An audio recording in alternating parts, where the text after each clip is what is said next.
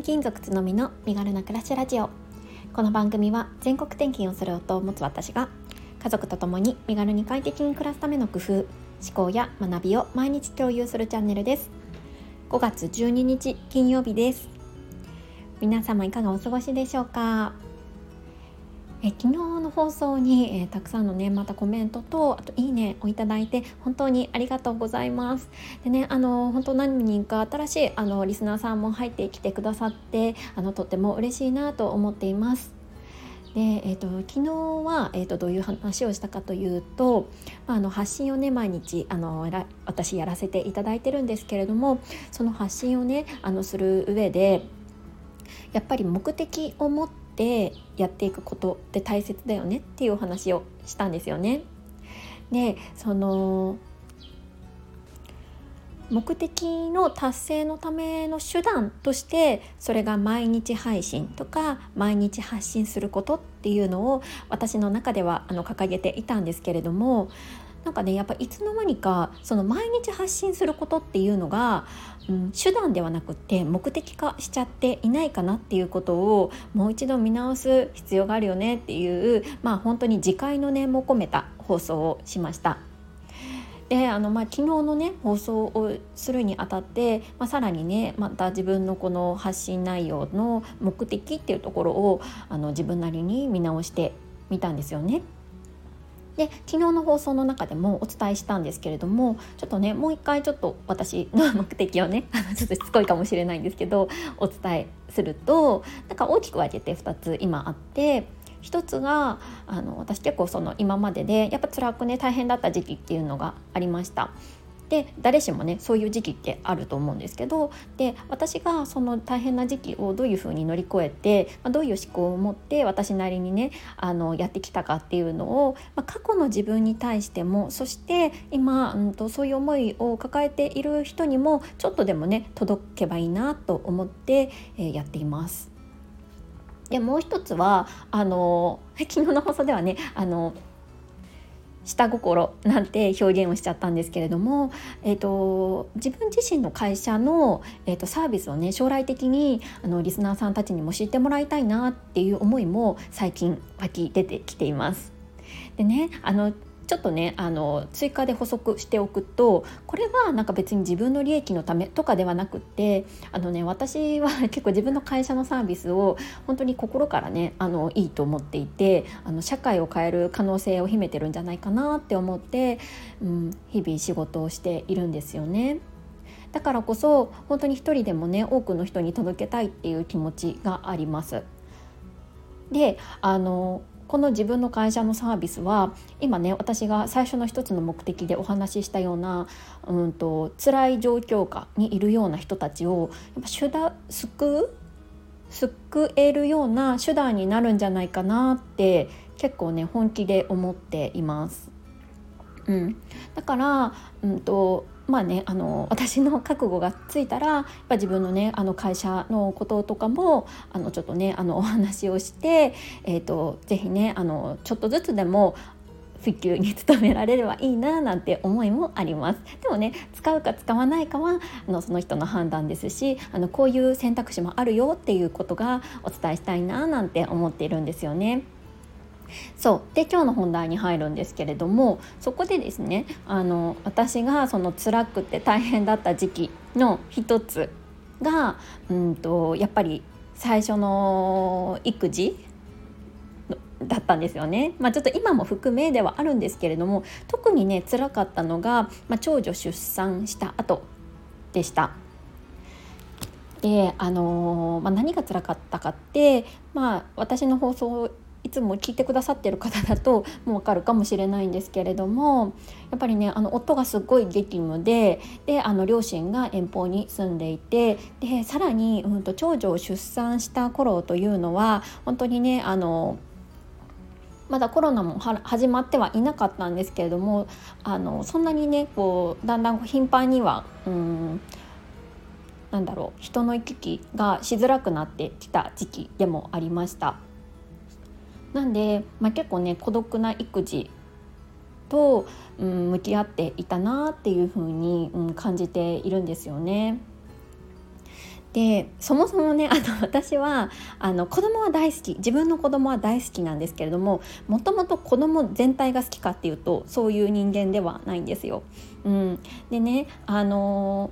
自分の子供はすっごく愛してるし大切ではあるんですけれども育児ってなると結構ね苦手なんですよねもうこれはねもう公言しちゃってます。うんなんかそういうふうに言うことがなんか自分の中ではなんとなくこう違和感があったりとかしてうん昔はねそんなことすらも、うん、話せなかったんですよね。なんか母親は子供が可愛いのは当たり前育児が大好きで当たり前なんかもう子供と一緒にいられることそれ自体がもう幸せであるべきだみたいななんかこう自分の中でねこう固定観念みたいなのがあったんですよね。でその固定観念と、まあ、自分の気持ちとのギャップっていうのがすごい辛くって、うん、なんか結構ねしんどかったなって思います。でもあの何度も言うんですけど本当にねあの子供のことは本当に愛してるしあの大好きであることは変わらないんですけれどもやっぱりねあの一人で育児をしないといけないっていうこと、うん、がすごい辛かったなって思うんです。であのね特にね私が結構うんきつかったことっていうのがうんとねあの周りの人とすごい比較をしちゃって他の人の家庭は例えばねあの旦那さんが早く帰ってきてあの一緒に育児をしてるとか朝もねゆっくりみんなで朝ごはんを食べてるとかそういう話をね聞くとすっごい心がモヤモヤっとしちゃったいたんですよね。もう我が家の場合は、うん、と家族みんなでご飯を食べられるのは土日だけになっていて、まあ、平日はね夫は一緒にご飯を食べるっていうことが朝も夜もできないんですね。でやっぱりあの憧れの家族像としてみんなで朝ごはんを囲むとか夕飯を囲むっていうのが私の中にはすごいあったので何て言うんですかねその子育てワンオペ子育てっていうのが辛いっていうものに相まってその理想とかけ離れてる自分の生活に、うん、結構もがいてたなって思います。うん、でもねあの今もねその状況は変わらないんですけどだいぶ乗り越えることができたかなって思うんですよね。うん、でやっぱり大きなことというのは子どもたちがだいぶ成長してきて、まあ、自分のことは自分で比較的特に長女の場合はできるようになったことが大きいことではあるんですけれどもそれ以外にもねやっぱりいくつか自分自身でうん乗り越え方っていうのを学んできたのかなとも思うんです。で今日はねちょっとそれをお伝えしたいなって思うんですけどなんかね私がやったことっていうのが、まあ、すごいシンプルで大きく2つなんですね。で1つ目が、うんと、まずね自分が持っているものに目を向けるっていうことです。なんかついついそういう他人と比較してしまう時って、まあ、隣の芝生が多いとも言いますけどなんかいいなってあの人はいいななんか旦那さん早く帰ってきていいな、うん、一緒にご飯みんなで食べられていいななんか一人で育児しなくていいなって思ってしまうんですけどでもねあのそれはあくまで私だけが見えていることであってもしかしたらすごいいろいろ大変なことを抱えているかもしれないんですよね。うん、そして私は、うん、その他にもね、まあ、確かにあのそういうふうに持っていないもの一緒にご飯を食べるとか、うんと、旦那さんからのサポートがあるかないかとか、うん、とないものもあるんですけど持っているものもすっごい多いんですよね。うん、まあ簡単なところで言うと健康だったり、まあ、あの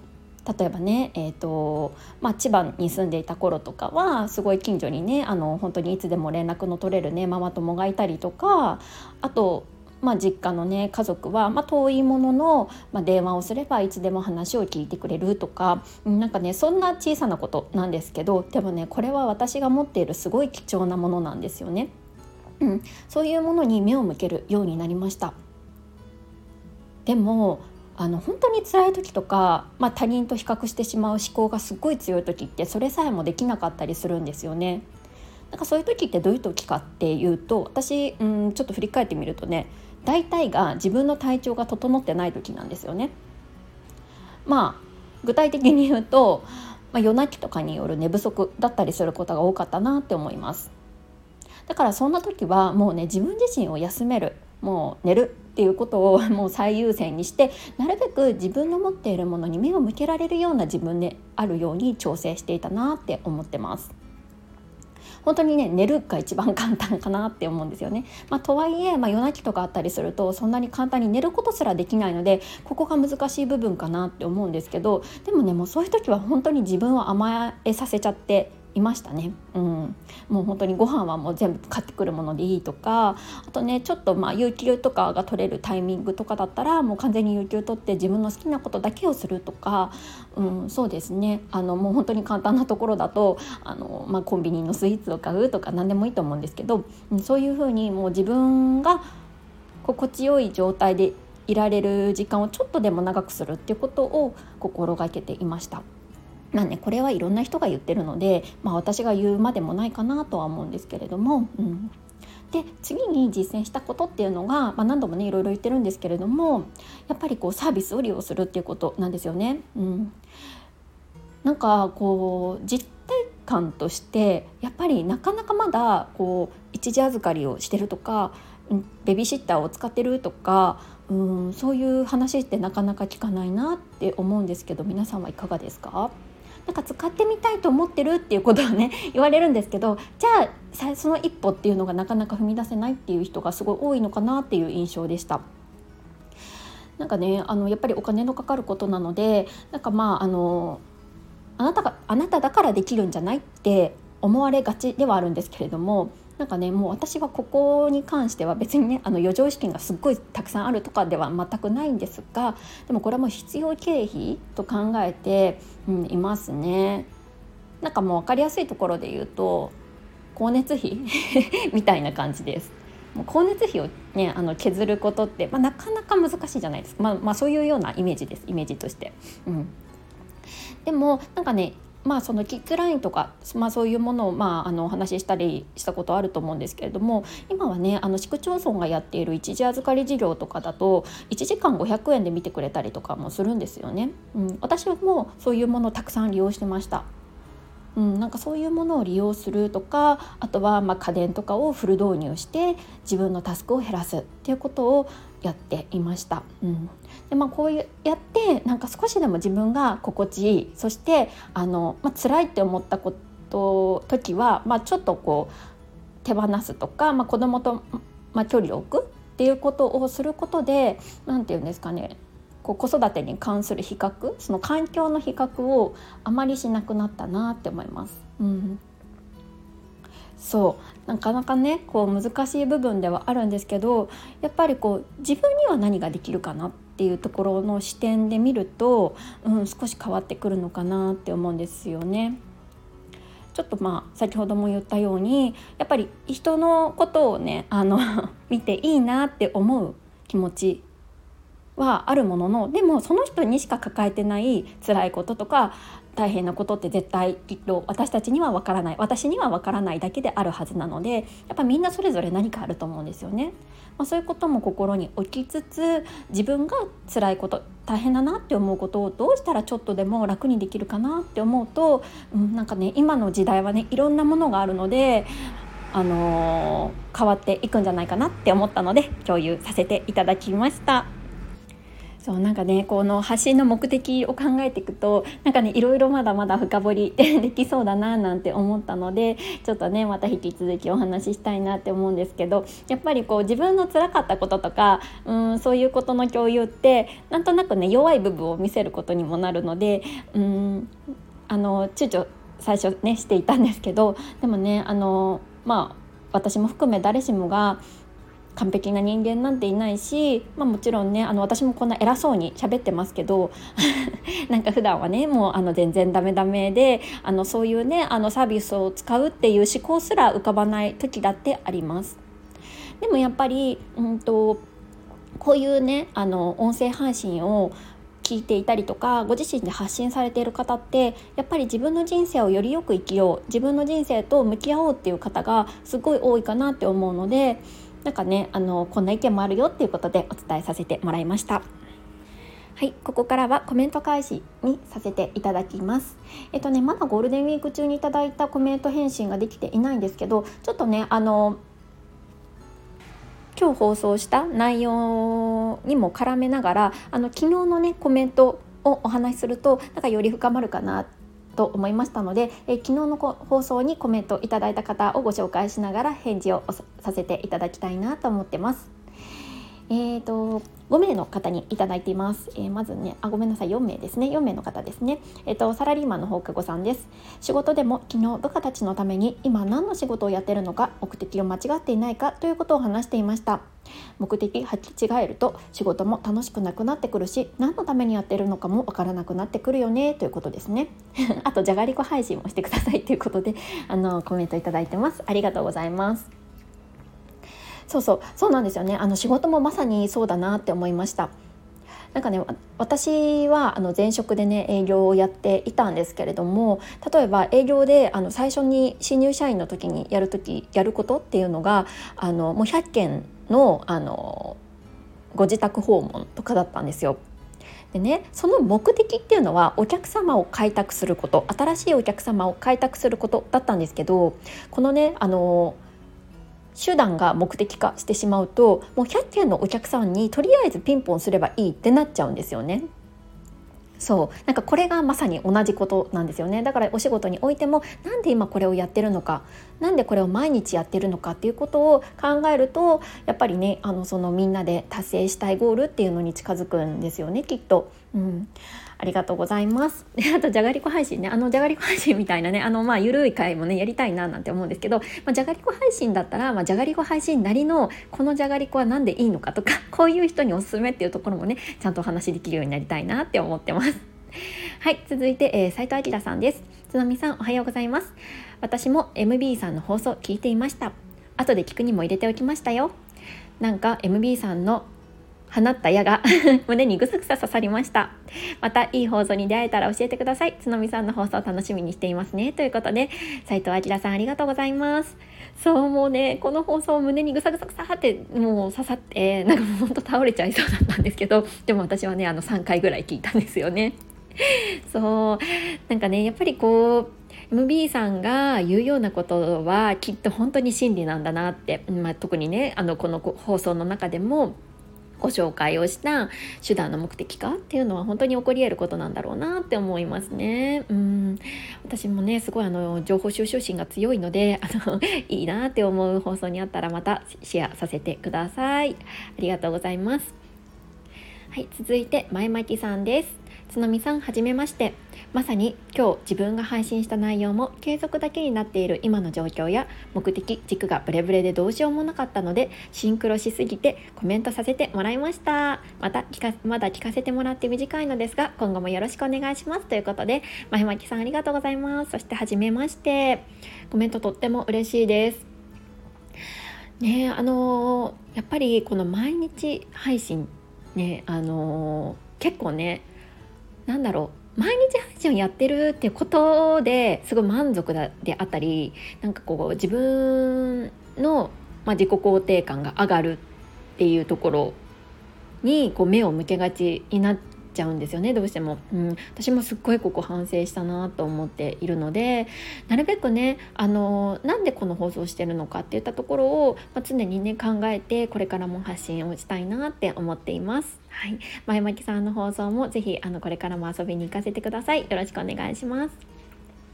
はい、最後におたまさんです。つのみさんおはようございます。継続することが目的になってないか、すごくく難しい問いかけでしたね。やっぱりポリンポイントは振り返りですね。つのみさんの放送でより MB さんの放送を咀嚼できました。ありがとうございます。ということでおたまさんありがとうございます。ねおたまさんも、えー、 Voicy の方で毎日配信をされてるかと思うんですけれどもねやっぱりねここ、うん、あのー、振り返りね大切ですよねどういう放送をみんなに届けたいかっていうのをやっぱり1ヶ月でも1ヶ月に1回でも、ね、23週間に1回でも振り返って軸がぶれてないかってところをねお互いに考えていきたいですよね。できっとねおたまさんも MB さんの放送を聞かれていたんですねすごいねいい放送でしたよね。うん、あのまたねあのいろいろいい放送があったらシェアさせてください。おたまさんの放送も遊びに行きます。はい、えー、今日もねあもう20分近く話してますね。長くなっちゃいましたがここまで聞いてくださった皆さんいつも本当にありがとうございます、えー、週末ですね。うん。あの今日一日頑張って明日から楽しい週末をお過ごしください。それではまた明日。